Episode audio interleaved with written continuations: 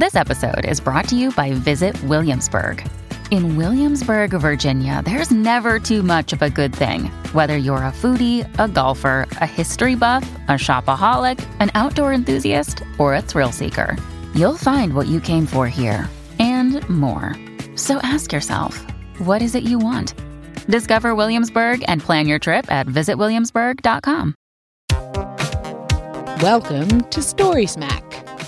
Hello, my name is A. Kovacs, audiobook narrator and founding partner at Empty Set Entertainment. And my name is Scott Sigler, best-selling novelist of tales both tawdry and terrifying. And the thing about Story Smack, it's my sister and my daughter. And this is the 29th episode of Story Smack, a podcast about stories and storytellers in the world of pop culture. Yes, Scott kicked off this episode with a major spoiler for the movie Chinatown. But considering the movie is an absolute classic and it is 43 years yes. old, Yes. that's not exactly a movie spoiler faux pas. Yep.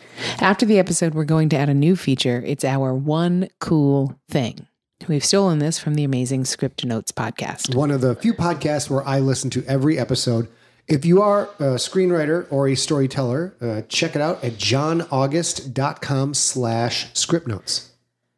Now, um, we are actually in uh, Empty Set Studios North today. Uh, we are, yes, we Yes, are. yes. Interesting, yeah. So we're not we don't have the the plush sound tricked out studio layer of doom. We are at a, a kitchen table Yeah, at your joint, we are. and uh, we're going to record here. So if you hear any drip difference in sound quality, this is our mobile rig. Yeah. It's still pretty gosh darn good. I think the sound quality is good, but I think the room is quite a lot shinier. The room's much much shinier. So many film buffs, screenwriters, producers, producers, and other movie glitterati consider Chinatown to be the perfect screenplay. It is a fixture on top 10 screenplay lists, and its influence has persisted for four decades, man. Yeah, Chinatown was nominated for 11 Academy Awards in 1974, winning for Best Original Screenplay for author Robert Towne. In 1971, Robert Evans originally offered Towne $175,000 to write a screenplay for The Great Gatsby. In today's dollars, that would be 875K. A lot of cheese. Ta- Towne came back with a different idea, asking for only $25,000, which is 125 grand uh, by these mm-hmm. today's standards, mm-hmm. to write his own story, which was Chinatown. Uh, town has written uh, films such as Tequila Sunrise, and I see Days of Thunder, The Two Jakes, which was the 1990 sequel to Chinatown. And of course, he wrote Mission Impossible 1 and 2. And Chinatown is loaded with talent. Jack Nicholson and Faye Dunaway nominated for Best Actor and Best Actress for the 1974 Academy Awards. It was nominated for Best Picture, and it landed a Best Director nom for Roman Polanski. And uh, Polanski is, of course, a very controversial figure in the world of movies. In 1970, when he was 43, the same age this movie is right now, uh, uh, coincidentally, he became embroiled in a scandal involving 13 year old Samantha Jane Gailey. Polanski was charged with this wonderful laundry list of good, goodness rape by use of drugs, perversion, sodomy, lewd and lascivious acts upon a child under 14, and furnishing a controlled substance to a minor. To a minor, excuse me. In exchange for those charges being dropped, Polanski made a plea bargain and pled guilty to a different charge of unlawful unlawful sexual intercourse with a minor. Yeah, the deal was supposed to keep Polanski out of jail, but when he heard the judge was going to send him to jail anyway, this fine stand up guy fled to England and then eventually to Paris. Polanski is now a citizen of France, and his, or maybe was I even he then, was yeah. he was then, yeah. And so France's extradition treaty with the U.S.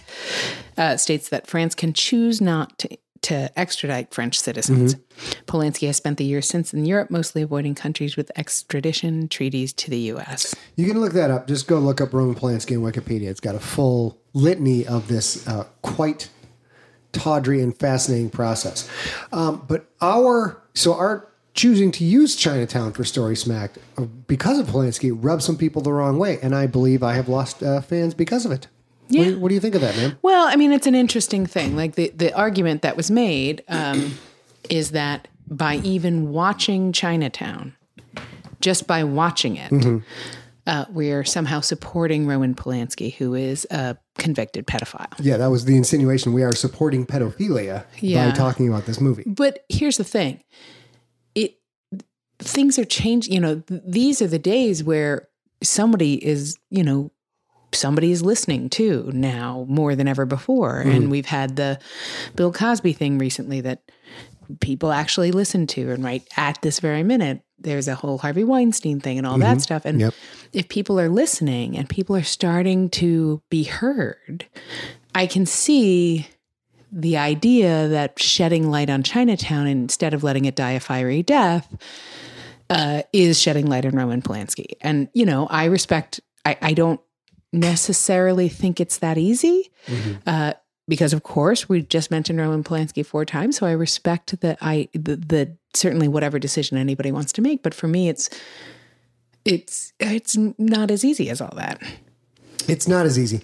And I, of course, am not a big fan of the shame brigade. You know, the let's let's here's an uh, here is a, a topic I don't want you to speak about, so I will shame you into not speaking about it ever. And that was uh, some of the approach that came out of this, and, and people by and large thinking that any mention of Roman Polanski is somehow somehow supporting, endorsing, celebrating pedophilia. That's just ludicrous. That's and I absolutely it- ridiculous. and I think that that's ridiculous too. I think the actual um, the actual idea is not just saying his name, but but celebrating Chinatown, which he directed. I think that was the idea. But you know, it's interesting for us. We've done this. Uh, bear with me for just a second, but a lot of times when you're on a book tour, people ask you, uh, you know, are they going to make Infected into a movie? But don't let them change anything about Perry. Don't let them change. You just make sure you don't let them change Perry Dawsey. And your standard answer is if they want to make Perry Dawsey a seven year old girl, but they're going to make my movie Mhm. Because it takes so much to get a movie made. Correct. And so the people who worked, who aren't Roman Polanski, who worked on Chinatown, Hundreds number in the hundreds. Yeah. Yeah, probably. Yeah. So for us, uh, spending a lot of time kind of learning this industry and learning by bumbling along, Mhm. it seems like that com- that conversation is a little more complex because what about all the hundreds of other people who worked on that movie? Right. Like like Jack Nicholson, for example, who didn't Yeah. Oh, didn't do anything wrong per se, and like it had nothing to do with what's going on with Roman Polanski. Although ironically, he did go down at Jack's house. Jack was in Europe at the time, yeah. and there's a whole. The, we won't get into that whole story, but so Jack Nicholson, this film kind of launches him, doesn't it? Yeah, I, he had done Carnal Knowledge, Five Easy Pieces, which is if if anybody has not seen Five Easy Pieces and is at all a Nicholson fan, I've never should, seen it. You should watch Five Okay. Easy Pieces. Okay. If I think you should watch Five Easy Pieces and The Last Detail. Uh, they're very very early Nicholson. So Chinatown kind of sort of makes him, and right I think right after that he does One Flew Over the Cuckoo's Nest, and that just launches him into the stratosphere. Yeah. But uh, he wasn't. I mean, he wasn't Jack. He he wasn't a nobody, but he wasn't Jack Nicholson. This movie came made him Jack Nicholson. Yeah, I think so. I mean, it, it. You know, he did. He did collaborate on finding the screenplay with Roman Polanski. It said, and that they were looking for the right project together. And so clearly, he had some chops, and he had had some. And obviously, he's a powerhouse talent. So And as you said, after this, he did One Flew Over the Cuckoo's Nest. He did The Shining. Uh, he did Terms of Endearment, and of course, his amazing work as the Joker in Batman. Yeah. So, I mean, that's just one example of the amazing, amazing talent. But uh, this episode was meant, always meant to focus on the screenplay. Mhm. And so, this is your spoiler alert. If you haven't seen this 43 year old classic movie, we're going to talk all about it. So, turn it off if you don't want to get spoiled. Now, FDO, Yes. why is this considered one of the greatest screenplays ever written? Well, as a student of the screenplay game, ma'am, uh, I will tell you because it's a hard science with uh, definitive definitive facts that cannot be argued. You do like with. the 101 and then the 200 Yes, level. Yeah, I get it. Uh, we're actually going to put a link to the screenplay. It's available online in a browser for free, and we will put that link in the show notes at scottsigler.com slash podcast slash Chinatown. Uh, it's particularly fun to watch the movie with the screenplay in front of you, because although this is called by some people a quote unquote perfect screenplay, uh, there are some significant changes and drop scenes in the screen. As the screenplay was 180 pages long, which is very long. Well, and that that's why they're that's the thing about this though. That's why they're saying it's a perfect script, Mhm. right? But there's also I, I'm not really sure when you watch it with the script, when you Mhm. watch the movie with the script, sometimes I can't tell if it was an editing decision that there's things missing Yeah. or if it was a daily. So they ran it. It didn't quite play in Peoria, so they cut it, changed the words, gave them blue page. Went, then- went on it. Yeah. And it's it's really the subtle the subtle changes are what I found mesmerizing. Just to you know, the vast majority of the the text there, ninety to ninety five percent of it is read as is. But you'll see scenes like in the dinner scene with uh, John Huston and Jack Nicholson, uh, the lunch scene, excuse me. Um, it uh, it really it's interesting to see with the actors changing just a little thing here, a little thing there. So another reason this is considered to be one of the great screenplays is two long-lasting and influential screenwriting books are Sid Field's screenplay, which I've read, Robert McKee's story, which I have not. In both books, the author put Chinatown up on a pedestal as one of, if not the best. So right out of the gate, you have two book two books that many active and aspiring screenwriters have read, and these books are decades old, so a lot of people read them. And in these treasured tomes, it states that Chinatown is the best screenplay ever. AK, is this is this confirmation bias? Uh, it, I mean, maybe. Of course, maybe it is confirmation bias. The more you get told something is fantastic, the more you want to think it's fantastic. Mm-hmm. I call that the Saving Pri- Private Ryan syndrome hmm. because so many people told me, "Oh my God, the best movie that I've been in the last decade." Okay. And I was working and going through finals, so I didn't get to watch it for like six weeks. And by mm-hmm. the time I saw it, I was like, I mean, this is really the, the best movie I've ever seen. I was so over it, you know? So there may be some confirmation bias, but nonetheless, the, Your your is- uh, your dismissive voice sounds like Admiral Ackbar is saying. So that's about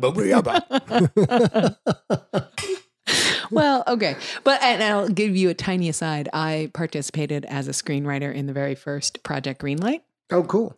and um, once you submitted it, it was the crowdsourcing, whatever, and and and um, Oh wait, once, pe- people might not know. So Project Greenlight was it was a Ben Affleck and Matt Damon. and Matt Damon project. Um, early days, early-ish days of the internet, where you could, excuse me, submit a screenplay, right, and then you had to read other people's screenplays. yeah, it was a crowdsourcing thing. Correct, so to you could submit it, and if it, I, I don't quite remember, but there was some somebody looked at it to make sure it wasn't a thousand monkeys on a thousand typewriters, whatever. Mm-hmm. Like it was actually a screenplay. And then once you got through, the only way that your screenplay got seen is if you read other scripts. You had to read a minimum of three, but you could read more if you wanted to. sure. and it was actually great. I wrote a terrible, terrible, terrible rom rom com, Okay. uh, but I met a lot of. Uh, there, there was a way to kind of get together with a critique. You could make your own little critique group by people who were in your same Mhm. your your same class, I guess, and uh, it was interesting. That was pretty interesting. I met a lot of uh, people who wanted to tell a good story and then. tried super hard to tell a good story and then just told a shitty story that was sort of me so Okay. anyway um nonetheless in that expert opinion i will say uh you know there's a lot of people lot. who think this was a damn good screenplay and it's an oscar winning screenplay Mhm. and i'm not sure that we can say that's confirmation bias or that's just it deserves what it gets And there's a couple other reasons that I think this screenplay is held up as a pinnacle of the craft. And I think it's the overall structure is the primary thing. Um, right out of the gate, it subtly establishes great characters. It uses excellent, excellent, sparse dialog It lets the actors do what actors do. It doesn't hit you over the nose with all these facts. It doesn't give you a bunch of, it, it gives you only what you need to know about these characters. And then we're watching Jack Nicholson as Jake Gittes uh, the main character, totally in control of his world. He's the he's the king of his domain. He yeah and it's very cha- on purpose it's very chandler-esque raymond chandler-esque and so he's absolutely the, the noir star He's the sure. noir star. And then it goes off on a crazy right turn when Jake finds out he's been had. It's the plot twist of a fake Mrs. Mulwray, a character in the movie, hiring Jake to get the dirt on the real Mr. Mulwray. Uh, and it's a really clever idea. It totally puts the story into motion.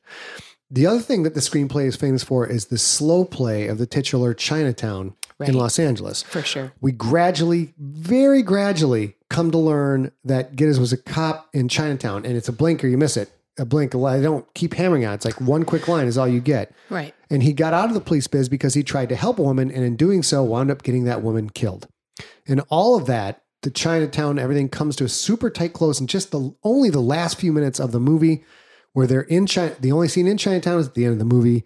They've said frequently things don't make sense in Chinatown, and in this new iteration of him, he's tried very hard to help a woman, and it is his act of helping that winds up getting her killed. Mm-hmm. So the symmetrical structure of the story and the slow play and that powerful sense of finality, I think, are the biggest reasons that this script is hailed as genius. I, with that, I think let's do that voodoo that we do so well. Let's go through our discussions and reactions to the movie and the screenplay as we watched it. All right. Hold on. Let me call up my notes on the movie. Oops. Chinatown notes. All Boom. the down to Chinatown.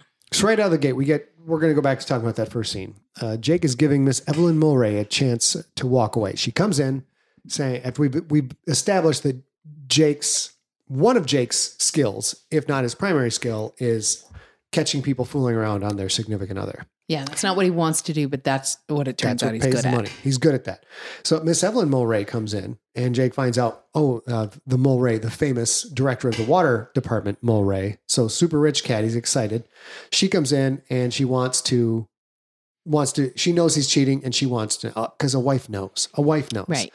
And he, you you don't know whether this is a character setup or a genuine thing, but he's like, Mrs. Mulwray, my advice to you. Is forget all about this and go home. You Do you love your know. husband? Right. You I, don't. I wanna know. love that scene so much Yeah? because I imagine, uh, uh, you know, everybody goes through rough stuff in their life. I Yeah. go, know, I recently got divorced. I sort of, I, I feel differently now about a handful of things than I felt before I knew I was getting divorced. And, um, and that's what I think he, he literally has, he's seen somebody get exactly the information they asked for. And it was actually the moment they got confirmation that ruined their life. Yep. Not the cheating they suspected, but him doing his job. So he's literally saying, like, dude, I, I, pr- I have been there. I promise you. So you don't want to know this. And Nicholson is so talented. At that moment, he is is genuinely pleading, but he's still that sort of Raymond Chandler esque noir, stoic. If somebody's going to get hired for this, it might as well be him. Right. And then he, he's further establishing the script, further establishing him as while he's on the he's in a sleazy business, he's a fairly honest guy. He comes right out and says these kind of investigations can be hard on your pocketbook. That is uh, that is not even a bad Nicholson Thank impression. you. I'm pretty impressed. So he's being honest, and yet he's also playing her at the same time. Uh, he says, tells her right to face, "I'm going to soak your rich ass for a ton of cash. You will thank me for taking that money." But that's what's kind of awesome because later on it turns out he's the one who's been hacked. Yeah. Well, and there's also this in that scene where he's he's hammering home to Mrs. to what we discover is the fake Mrs. Mulwray. Mhm. You don't want this. You don't need this. You don't want the answers. All of that. He gets very uh, Jimmy Stewart in Inherit the Wind. Okay. Uh, I think it's sort of right around the eight minute mark. He very clearly, by his behavior, is the white knight in the room. He Right. is the, the man in the white hat in the room. hmm And uh, that happening is so interesting be- because he's clearly not. Like, he's what he doesn't know is he's also being played, but he's doing his job He's doing and his playing job. a part. And he, the investigation for Mr. Mulwray draws him into Mr. Mulwray's world, which is a world all about water. And that's one of the running themes in this movie. Although Los Angeles is basically built on a desert and surround uh, tons of water, but it's all s- salt, salt water, can't have it. We start right out that he winds up getting involved in this massive conspiracy because he's following Mr. Mulwray just to catch Mr. Mulwray cheating on on his wife. Right. So, in the backdrop of the movie is a big voting issue uh, to build a new dam because LA is, quote, dying of thirst, end quote. Um, let's see. And then we're about 15 minutes in, we finally get to some of the cheating business. We see Mulwray in the boat with a, I wrote down with a dame, With a dame. But w- with a dame. he's not with a dame, is he? And that he's in a boat with a dame. He's in a boat with the girl. Oh, oh, right, right, right. Yes. And so now Jake's on top of the world. He has taken pictures of this. It's a big case. He leaks it to the paper. So we find he's not quite as Right. He's not the Boy Scout he he portrayed himself to be. Correct. Correct. He leaks it to the papers in specifically so his name will be associated with it, so he'll wind up with more business. Right, which he's pretty he's a pretty boy there, right? He's absolutely doing that because he feels like he's solved the case. He's Mhm. done what he was asked to do. He's Mhm. got the high road even though he might not be taking the high road this very second. And then that turns out to all blow up in his face. It blows up in his face at 19 minutes 40 seconds. Okay, is what it does. Because then the bomb drops. We find out that Evelyn Mulwray is not the woman who hired him. Dum dum. What? What? And that's when uh, that's when Faye Dunaway comes in, right? Yes. Yeah. Faye Dunaway is Evelyn. classic scene, asking him Socraterian questions and like, Have we ever met before? You Mr. sure we've never met before, Mister? Yeah, it's it's great. I also like how everyone in the na- in the film pronounces his name differently. and then my favorite part of the movie. I'm not going to lie to you. My favorite part of the movie. 22 minutes 44 seconds. It's Higgins. It's Higgins from Magnum PI, the best TV show ever made. Okay. Higgy Baby is in there, and he is the junior lead of the water department or whatever. And I can't. And then the movie What? breaks down for me because I can't look at him and think of anything but Higgy Baby. Well, that's interesting. I'll detract you from Okay, Higgins. Higgy Baby. distract you from Higgins by saying um, one of the things that I find so interesting about this screenplay is it came out at a super interesting, abundant time in American film. And Is that the, what you call the age of? uh, the decade, Decade of of influence, influence? I, Okay. yeah, I, and that's a that's a, actually a term that absolutely describes Italian cinema and French and that sort of thing in the 50s and 60s and whatever. And I feel like 1970s, and I'm not alone, but uh, is the decade of influence for American cinema. Okay, Um, but 1974 brings us Chinatown that wins for Best Original Screenplay. But tell me how many of these other movies released in 1974 you know? Blazing Saddles, Oh, yes. maybe. huge. Death Wish, Yep. The Great Gatsby. Uh, I've never seen it. But you've you've heard. Oh, I've heard of it, right? And then you may or may not have seen, but should see the Conversation with Gene Hackman. It's fucking brilliant. Never seen it. It's a sort of a psychological thriller. It's fantastic. Okay. Young Frankenstein, The Longest Yard, The Towering Inferno, The Holy Taking cats. of Pelham One Two Three. Yeah, so I I know I'm I'm drawing this out a little bit, but uh, The Godfather Part Two, Okay. Airport, Oh, The Texas Chainsaw Massacre. what? Alice doesn't live here anymore.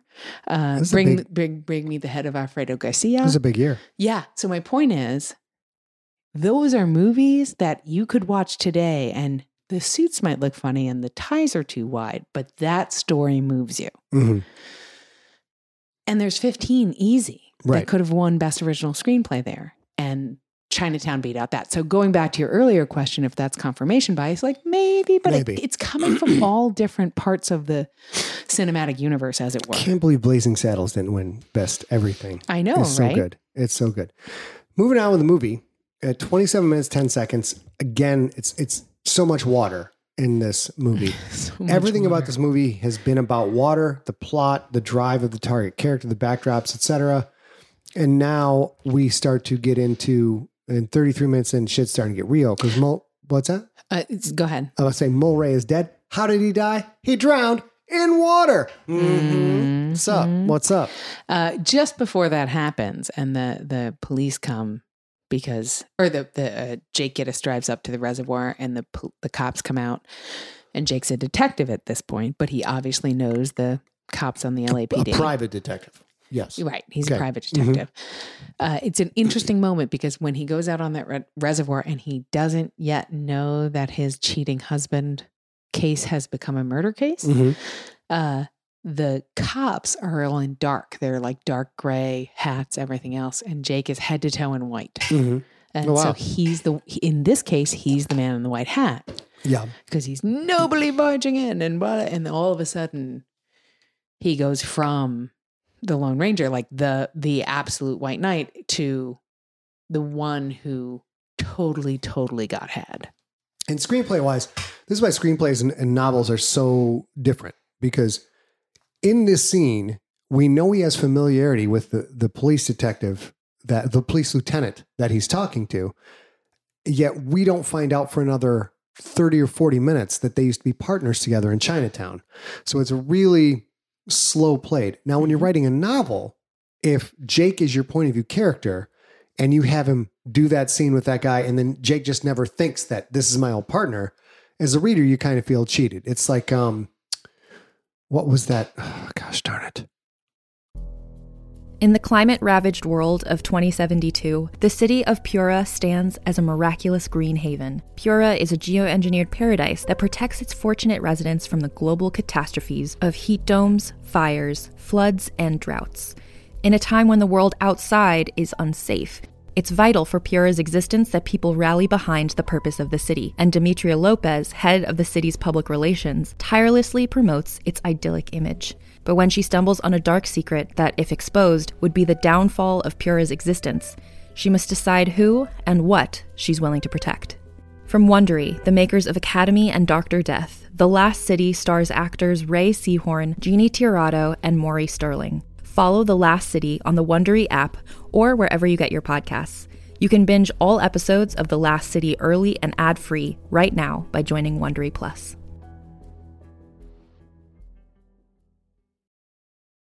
Another day is here, and you're ready for it. What to wear? Check. Breakfast, lunch, and dinner? Check. Planning for what's next and how to save for it? That's where Bank of America can help. For your financial to-dos, Bank of America has experts ready to help get you closer to your goals. Get started at one of our local financial centers or 24-7 in our mobile banking app. Find a location near you at bankofamerica.com slash talk to us. What would you like the power to do? Mobile banking requires downloading the app and is only available for select devices. Message and data rates may apply. Bank of America and a member FDIC. That really, really famous book where, hold on a second. It's the Da Vinci Code. The Da Vinci Right. Code. In the Da Vinci Code, I know this is a hugely popular novel and millions of people love it and people love Dan Brown's books, but I've never read another Dan Brown book because when I get in the Da Vinci Code, I get to the end to find out the bad guy, the ooh, the big reveal. We've already been in the bad guy's head in an earlier scene, and he just had no bad guy thoughts while we were in his head. And I'm like, this is preposterous. Of course, Right. he's the bad guy. He's going to be thinking something about the bad guy thoughts. In a screenplay, though, you can't get into the character sets. You can do this real subtle. These two guys know each other. How do they know each other? It's tension. There's mystery. We're gra- we know we're probably going to get a you can reveal on never that. get a, a first person. You can't get Yeah. you can't get the first person. So it's it's a liberate it's a liberating way of telling stories. So we're still on the Mr. Mulwray being dead. At 40 minutes or so, we find out there was a dead bum, and the dead bum is a big clue because how does a bum drown in a dry riverbed? Exactly. Well, we and Gittes find that out. Like Yep. that's not known. He, you know, he's got that information in his back pocket, which is a thing that this is very, very noir, very Chandler-esque, very uh, on uh, ongoingly tribute to that kind of error that this whole movie does so love so well. Okay. Um, but that's one of those things. Like that's a little here. Keep this in your back pocket. It's going to be important later. And he, Gittes is the character that does that. Like I'm going to take this information. He's sort of the Poirot a little bit of of this era of filmmaking. So we're continuing the movie at 40 minute, 41 minutes, 33 seconds. Jake is diving deeper into the mystery. And then, no pun intended, he's caught in a wash. He is now literally and figuratively in over his head, again, in water. But he, it's, yeah, it's, it, he's out of his element. He doesn't know what's going on. And he, to, to, to emphasize this, Towne shows him actually getting washed down a industrial riverbank Yeah, and, getting smashed into a chain link fence to show how out of control the world around him has become. Yeah, well, and the you know we had mentioned touched a little earlier on the fact that he's not exactly the the the most more his moral structure is not excessively white hat, you Right, know. Right. Um, but at that at that moment, right before he gets washed out, um, he really does like he knows Mulwray drowned in salt water, hmm and that means it's not the, and and that he he knows it is no longer the case he's going to get paid for Yeah, but and he's probably not know. getting paid. But he's I, he, part of it may be that he has to know, and part of it is that he sort of struggles with his character, Mhm. his moral character, and decides like, well, fuck, I'll try one more time. And that, like you were saying, that the um the the echo of the earlier story, Jake's earlier story, Mhm. um comes back in the in the just the most heartbreaking way at the end. But at that moment when he's in the reservoir, he doesn't get or He he's in doesn't, the he doesn't the know what's coming. runoff. He doesn't know it's coming. 43 minutes in, and now we're starting to see real. Uh, these are subtle storytelling strokes for the screenplay, but they're really significant. Up until this minute, Jake has been this dapper guy. He's perfectly dressed.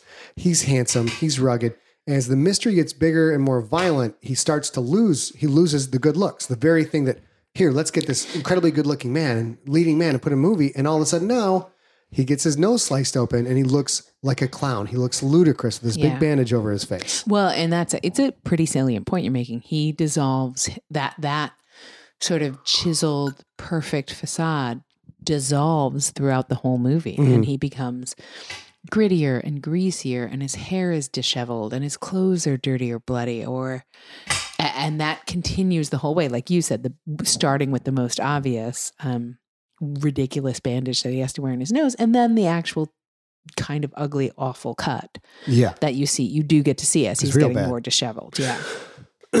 So, uh, an hour in, we finally meet John Huston, Who is so so sleazy. We were talking about this after the movie. He is just he's so rich and so privileged and so such a great position. He knows he's going to get what he wants. Eventually he's going to get it, and he doesn't get upset about anything. He doesn't worry about it. He knows he's going to get it. Right? Yeah. And he's uh, so incredibly insulated by his status and money that he he does all this stuff that, well, it could be a different era because this was supposed to be filmed. Uh, this was supposed to take place in 1937. So I will make that caveat. But Mhm.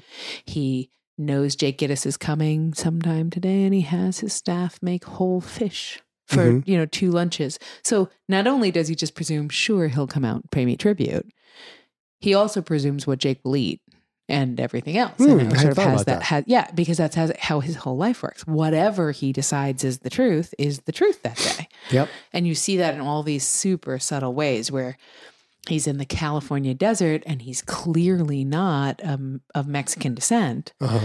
And halfway through that lunch, he stands up to wave at like incoming people on horseback who are friends or family or something. And he waves and he's got a serape around his waist and whatever. It's like, I didn't "You're notice that an-" either. Yeah. And the, the, Wow. this, I can be anything I want to be because I I push this big ton of cash Yeah. around. So an hour in, and uh, this is an example of great dialogue. Ma'am, I wonder if you would humor me. Oh, Uh, I will do the part of the narrator, and then I will do uh, Gittes, and you do Mr. Cross. Ready? Okay. Exterior, estate porch, day. Private Detective Jake Gittes has met businessman Noah Cross at Cross's home for lunch. Gittes has been hired by Cross's daughter, Evelyn, to investigate the murder of her husband, Hollis Mulwray. You know, you've got a nasty reputation, Mr. Gittes. I like that. Thanks. If you were a bank president, it would be one thing. But in your profession, it's admirable. And it's good advertising. It doesn't hurt. It's why you attract a client like my daughter. Probably. But I'm surprised you're still looking for, you're still working for her. Unless she's come up with another husband. No, she happens to think the last one was murdered. How did she get that idea? I think I gave it to her. So this is Why are we doing this? because I, it's brilliant, the- brilliant the, the dialogue. subtle- this the subtlety of the dialogue is is so good, and that where Gittes subtly comes out and informs Cross, Gittes thinks the guy was murdered. Everybody Yeah. else is like, oh, he just drowned. yeah. Giddy's like, no, I'm letting you, I'm letting you know clear as bell. I'm the one who thinks he's murdered, and I, it's why I'm talking to you now because I think you're involved in it. That is why I thought you wanted us to read that. Why did you let me read Cross then? He was, that's John Huston. I know. I want you to read John Huston. I know, but he was so amazing. And then I made him sound a little bit like That- a crotchety uh, old man. Well, you were. I was hoping you would go for the Admiral Ackbar voice. I was, I was trying, but And, I get uh, my Admiral Ackbar always goes right into Murray from Brooklyn. Can't goes right into Murray from Brooklyn. All right. So that was uh, hello. Uh, you may now at home. You may now uh, give us a round of applause for Story Smack Theater as we do some live reading of an actual uh, Oscar-winning script. So Mm-hmm. uh, an hour and 28 minutes in, finally we get to that amazing, that amazing uh, scene, iconic scene. The bomb gets dropped partially. That something is not what it seems between Mulwray and the girl. The girl is her sister. We're almost to the big scene, and then at one thirty-eight, realize we're in the classic frame job here. And then one fifty, the bitch slap scene. Mm. The bitch slap scene. Remember, the movie was made in 1974, and it's And about it's depicting 1937. and it's depicting 1937 when apparently it was totally okay to uh, you know slap a bitch around if she wasn't But in quite understanding what she 1937, it absolutely was because your wife was your actual property. So of course, In and 37 still? Mhm. Holy cats. Um, so she gets slapped around big time, and we get the classic crying line. She's my sister and my daughter. And you're like, ooh, this just got Yeah. skeezy. Well, this got he- way skeezy. This is one of the reasons that I think it might not be confirmation bias, and this might be a lovely, lovely, lovely, lovely script. uh-huh. It it it descends. I don't want to be so poetic as to say sort of Dante's Inferno steps, infernal steps, Mhm. but it just gets worse and worse. It does. and worse. Yes. literally until the last minute of the film.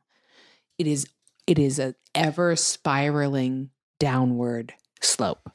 And this is one of those moments you're like wait what? Wait what? Wait wait Yeah. what? Yeah. and you then realize you're also as a viewer you're also super invested in how this comes out and what and and you're so sort of salaciously interested which makes it even worse like first you were like okay this is enough there's a fake wife and then the other one drowned and it was probably murder and wait what And now we've got incest and rape and and at that illegitimate children. And, and at that moment in that whole thing, you have we have incest, we have rape, we have a child having a child, we have all sorts of stuff. Mhm. And in that moment you think like, well, this is a fucked up movie. and it's not even done. You No, think that on done. a sort of a subconscious level, and then the worst part happens later. hmm It, it gets back. So um, we move into one fif- minute 55 and uh, Rocky's brother or Rocky's brother-in-law who opens up the movie, Well, sure. Polly, who opens up, Polly. Polly opens up the movie and you think it's just, it's a little bit of a hammy scene for Polly in the opening. And you're like, it's one of those scenes because Jack Nicholson's so good. You're like, Polly's acting. Polly's acting by chewing on the blinds and all those things. Because Jack Nicholson finds out that Polly is the one who's been cheating on, been cheated on by his wife. So now on, I should have seen this coming. I didn't see this coming because now it's so formulaic. That thing you see in the beginning of the movie that you don't think means anything, oh, it actually means something later on in the movie. Yeah. So we think it's just a, a character establishing scene for Jake, and Polly comes back, and uh, you know he turns out he's really important to the script after all because there's no wasted space in a good screenplay. There's no wasted lines. And it's not only no wasted lines, the the subtext and the background sort of reinforces this idea that families are messy. hmm because Polly is the scorned spouse. And then when we see him later, he's having a family dinner. Yeah, He knows his, what he knows. with his wife with a giant shiner. His wife with a giant shiner, but still having a family dinner, hmm which is exactly the story that Gittes is about to learn about the Mulwrays that things are ugly and complicated and really, you know, not tied up with a bow no matter how you do it. Right. Um, but that that happens. So at two hours into the movie, we get some. Uh, if you follow the screenplay, some scenes have been moved, moved around. That the the scene that you and I just did, or the Admiral Ackbar and I Yeah. just did, Exactly. that actually in the screenplay comes later, comes much later in the book, all- much later in the movie. But so that's probably an editing decision. They shot all this, everything looked good, and then Polanski and the crew are like, you know what, this scene would be better over here. And it is better because you get to meet Noah Cross. You know there's something off about him, but you don't know what it is. And you think he's involved. You think he's involved in maybe the murder. He's involved in the water conspiracy. He's going to make all this money off all this land. And then out of nowhere, when you get the he's she's my daughter and my sister, you find out that Noah Cross.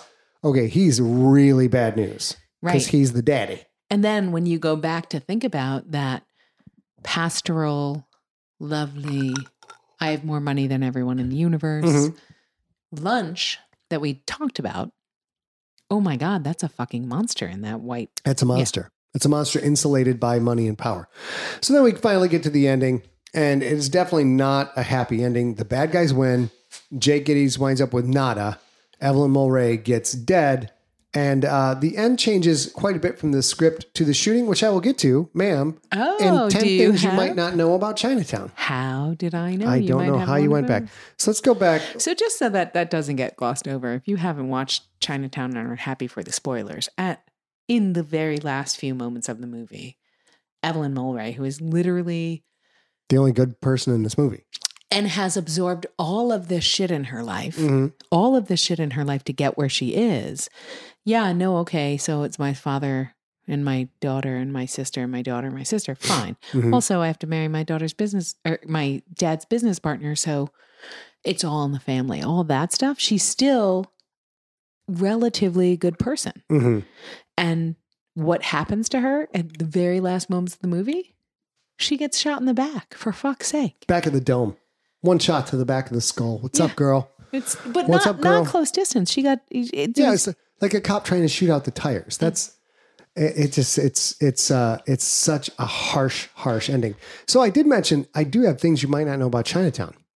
I'd love to know. Here we go. This one is courtesy of Esquire.com. Polanski changed the ending. In Robert Towne's original script, Evelyn Mulwray and her Ill- illegitimate daughter get away. Evil Noah Cross, John Huston, is killed, but Polanski would have none of it. According to Towne, Polanski wanted a tragic ending in which Evelyn is killed. Guess who got his way? Polanski later said to a TV interviewer, if Chinatown had ended happily, quote, we wouldn't be sitting around talking about it today, end quote. Um, number two, John Huston couldn't say his lines right. He kept calling Nicholson's character Mr. Gitz. Although Polanski knew that was wrong, he liked it and kept it. Number three, Chinatown. uh, This is once in a while. Once in a while, the entertainment gods look down and strike somebody with a lightning bolt, and and and a gosh, a god gets made. Uh, Chinatown was the first produced screenplay by Towne, for which he won the Oscar for Best Original Screenplay. So that was Yeah. the first movie of his that actually got made. Yeah. Number well, four. his first his first attempt and his first movie they got got me. Well, we don't know. I don't know if that's his first screenplay because he somebody tried to hire him to do a screenplay. So he had probably had written other things, but this is the first one that actually got made. yeah. Which is interesting. I have, you know, now that I think about it, I may have to look up Towne because if this is the first thing that got made, why did he get offered eight hundred and seventy-five thousand dollars in today's dollars Oh. to write The Great Gatsby? That's crazy. So number four, uh, number let's see, yeah, Towne convinced. Towne conceived of the film as the first part of a trilogy. The second part was 1990's The Two Jakes, and the third, never made because The Two Jakes did so poorly, was going to be called Cloverleaf. It was a trilogy. Chinatown, number five, Chinatown was not as successful as you think. The film cost a reasonable six million when it was made. According to IMDb, it made 12.4 million when first released in 74. As of 2014, it's grossed 29.2 million. For a film nominated for 11 Oscars, not so much dough. Well, and I don't know if this is on your list of things, but I'm going to crash in here and say my favorite thing is that Robert Towne was. eh, We talked earlier about him saying, "Sure, I, oh, okay, I'll write that, but I'd rather take way less money and write this original screenplay." Mhm. And he was in, sort of inspired uh, by for the Mulwray character, the Hollis Mulwray character, uh, by Richard. Is it Richard Mulholland? Who um, Yeah, I think so. who who Mulholland Drive is named after, who is a civic engineer. And there's not a lot other things that it doesn't align. There's no secret. It's not the right timeline. There's no secret water strategy, any Okay. of that. But I kind of love that because if you ever go to Hollywood, like so many people do, like I did, after you see it so many times and then you drive Mulholland Drive and Mhm. you're like, oh, that's a real, I didn't, of course it's a real person, but I never thought of that before. You don't think about it. Number six, don't bring up this meeting at a pitch. Don't bring up this movie at a pitch meeting. Screenwriting ace Wesley Strick, who wrote Cape Fear, has said that when he began pitching stories in the mid 80s in Hollywood, he was told by execs to stop referencing Chinatown. It's considered, quote, it's considered a success de esteem, end quote, says Strick, which is another way to say flop. So now, so now we understand that this is considered okay. Everybody's reading about this in their screenplay books. So now the Right. confirmation bias, you think you you like it, you think okay, well I agree with what my teachers are saying. It's a great screenplay. Now this is the epitome of a screenplay, and you start going to pitch meetings to people. So of course you make some kind of reference to Chinatown to Of show course. how knowledgeable you are. Right. And these guys are like, don't mention that fucking Oh my movie God, one more not time. again. Jeez, oh Pete. Number seven, Chinatown is preserved for posterity. In 1991, Chinatown was selected by the Library of Congress for preservation in the National Film Registry for films that are, quote, culturally, historically, or aesthetically significant. Hmm. Number eight, Polanski didn't want to do the movie at first. When Nicholson told Polanski about Towne's script, it meant Polanski's return to Los Angeles. His first instinct was to not do this. Quite understandably, four years later, Polanski's pregnant wife, Sharon Tate, and several of his friends were butchered in LA by the Manson family, and uh, they, who is still rotting away in prison. Mm. So you think you forget about that about Polanski too. I think I forget about it. Talk about a guy who's huge director, huge controversy, huge tragedy. I mean, there's so much is going on in this dude's life. Mhm. All right. Number nine, the director, excuse me, the director became the writer. According to Polanski, he wrote out the final scene the night before it was shot because he had a falling out with screenwriter Towne. Yeah, and this is part of that legend, you know, that that and and that uh, who knows what the truth is because we don't have a daily script. We have Mhm. the original screenplay. Mhm. Um, but it is entirely likely that Towne was like, yeah, that doesn't really play when when we're showing not writing, it doesn't really play, Right. and it's entirely likely, and probably more likely that Roman Polanski said, like, yeah, if, it doesn't end in a tragedy, it doesn't it doesn't work. Here's the other thing, uh, the final one that Polanski insisted on. And now this is crazy to think about, but in the original script, the original script, there was no scenes in Chinatown, even though the movie's called Chinatown. Polanski insisted to be at least one scene there. In the original script, there wasn't. Movie lovers are happy Polanski got his way because the film ends there with one of cinema's most famous lines Forget it, Jake. It's Yeah. Chinatown. I mean, and that is as iconic uh, for anybody who is a I don't know the non pretentious way to say that, but a film buff, a Mhm. student of film, whatever that is. Like me, like I, you know, I watched all of Brando's movies in chronological order. That's the kind of movie buff I am, right? Okay. Just for fun. sure. And for those Sure. people, there's the, there's forget it, Jake. It's Chinatown. hmm Uh, and there's, you know, play it again. Yes. There's things like that. There's, I love you. I know hmm there's all those moments and this is truly one of them like you can see that eh, when anybody who worked on chinatown and i mean anybody dies and they end up in the in memoriam at the academy award the following year it's that scene hmm because it's that famous Hmm. and if that was an off the cup cuff daily change that's kind of It's amazing, amazing. It's amazing. So, those were the things you might not know about Chinatown, ma'am. Yes, and I, I appreciate. You know, sometimes it's a little hard for me with the whole things we did not know because I, you know, like we talked about during Superbad, I'm not sure I needed to know more about Mhm, that. mhm. Um, that said, uh, I am pretty glad now because there's a lot of things that are involved in storytelling, Yes. and it, you know, some things are cool, some things are not. Oh, what is your cool thing? Oh, yes. We are adding the one cool thing. As I said at the show open, this idea is taken from the Script Notes podcast, which is hosted by John August and Craig Mazin. I love the podcast, uh, and I love their their one cool thing. I they're like, hey, we do all this thing about screenwriting. Also, we see cool stuff. We'd like to share it with you, audience. So we are completely ripping them off and adding this to our podcast. Sure. Yes. Uh, and this thing may or may not be involved with storytelling. It can be anything. You know why? Because we go down the escalator, we don't even hold on to the rails. We're that crazy. Exactly. Wild. What? Wild. Sometimes we mix chocolate milk and white milk. It gets crazy up in here. I had strawberry milk as a kid. Yeah, but you can't mix that with chocolate. It blows up. Ask Richard Pryor. It's a horrible, oh, oh, Okay. horrible Well, situation. okay. My one cool thing is a children's book of all things. It is Wait, called what? a children's book. That's right. And it's not a children's book that I wrote, which would end horribly. But this is called Grandmother Fish by Jonathan Tweet. It is a book to teach children the basic concepts of Oh, evolution. I've read this. I've read this. Yeah. Grandmother fish is our ancient ancestor. The book walks you through a very basic overview of evolution. Uh, it's got gorgeous illustrations. It really does. it's yeah. very simple uh, in its approach, but there are more complex concepts in the back of the book. So I really think that this book can literally grow with your child Sure. and give your kids or significant people significant in your life a, a grasp the general concept. And at this time in our in our country, any level of knowledge of science and acceptance of sci- proven scientific fact Preach. is critical critically important because we're watching crazy shit happen right now because people who didn't get a good science education and were taught that this things aren't real are now being huge decision makers and directing the course of our future. Preach, brother, preach. And what is your one cool thing, ma'am? Uh, so this was you just sprung this on me right before we started Mhm, recording. So I want to play along, and I have to say the coolest thing that's happening in my non-story smack, non-empty set life is I'm mainlining the Sandman Slim Oh, stories Richard by Richard Kadrey stories, yes. Yeah, and you and I know Richard. We've met him at a bunch of cons. We had him on on our podcast. He, you know, he's a lovely, lovely, lovely human being. He's Mhm. a great photographer. The first thing I knew about him was his Instagram feed, which is super great and sexy and fun and cool and sometimes silly and uh, you know, you can Google image search Richard Kadrey, and then you can look at his Instagram feed and go like, I mean, I can totally see that, but I totally don't see that. Mhm. It's great. And then he was this lovely guy when we met him and interviewed him. And Yep. then I read the first Sandman Slim book and it marinated for a while. And then I was like, well, that was kind of fun. And I'm having a, I need something a little light for my next book. And that was about two weeks ago.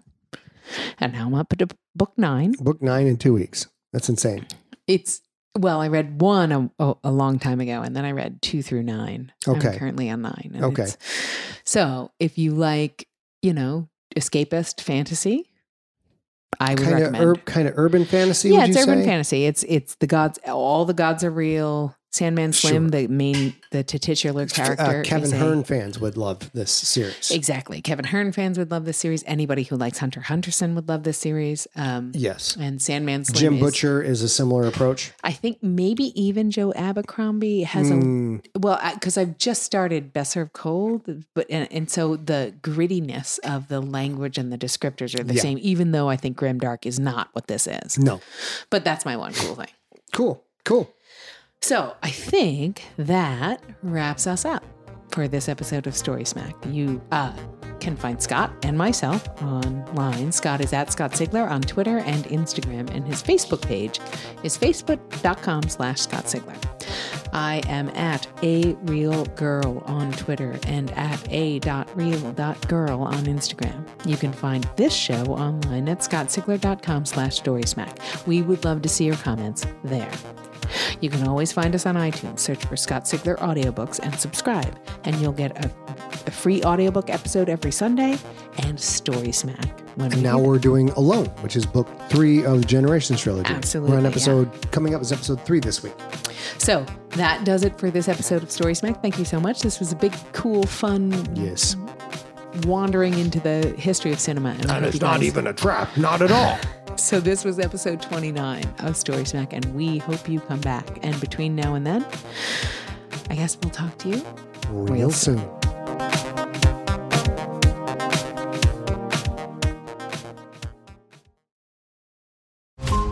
Every five minutes, a transplant candidate dies while waiting for a compatible heart, liver, or kidney. Imagine a technology that could provide those life saving transplant organs for a high price, and imagine what a company would do to monopolize that technology. On a remote island in Lake Superior, a team of geneticists unlocks this holy grail of medicine by reverse engineering the genomes of all mammals, creating an animal with organs perfectly suitable for human transplantation. They envisioned a docile herd animal, but one team member had another, darker vision. This ancestor is anything but docile.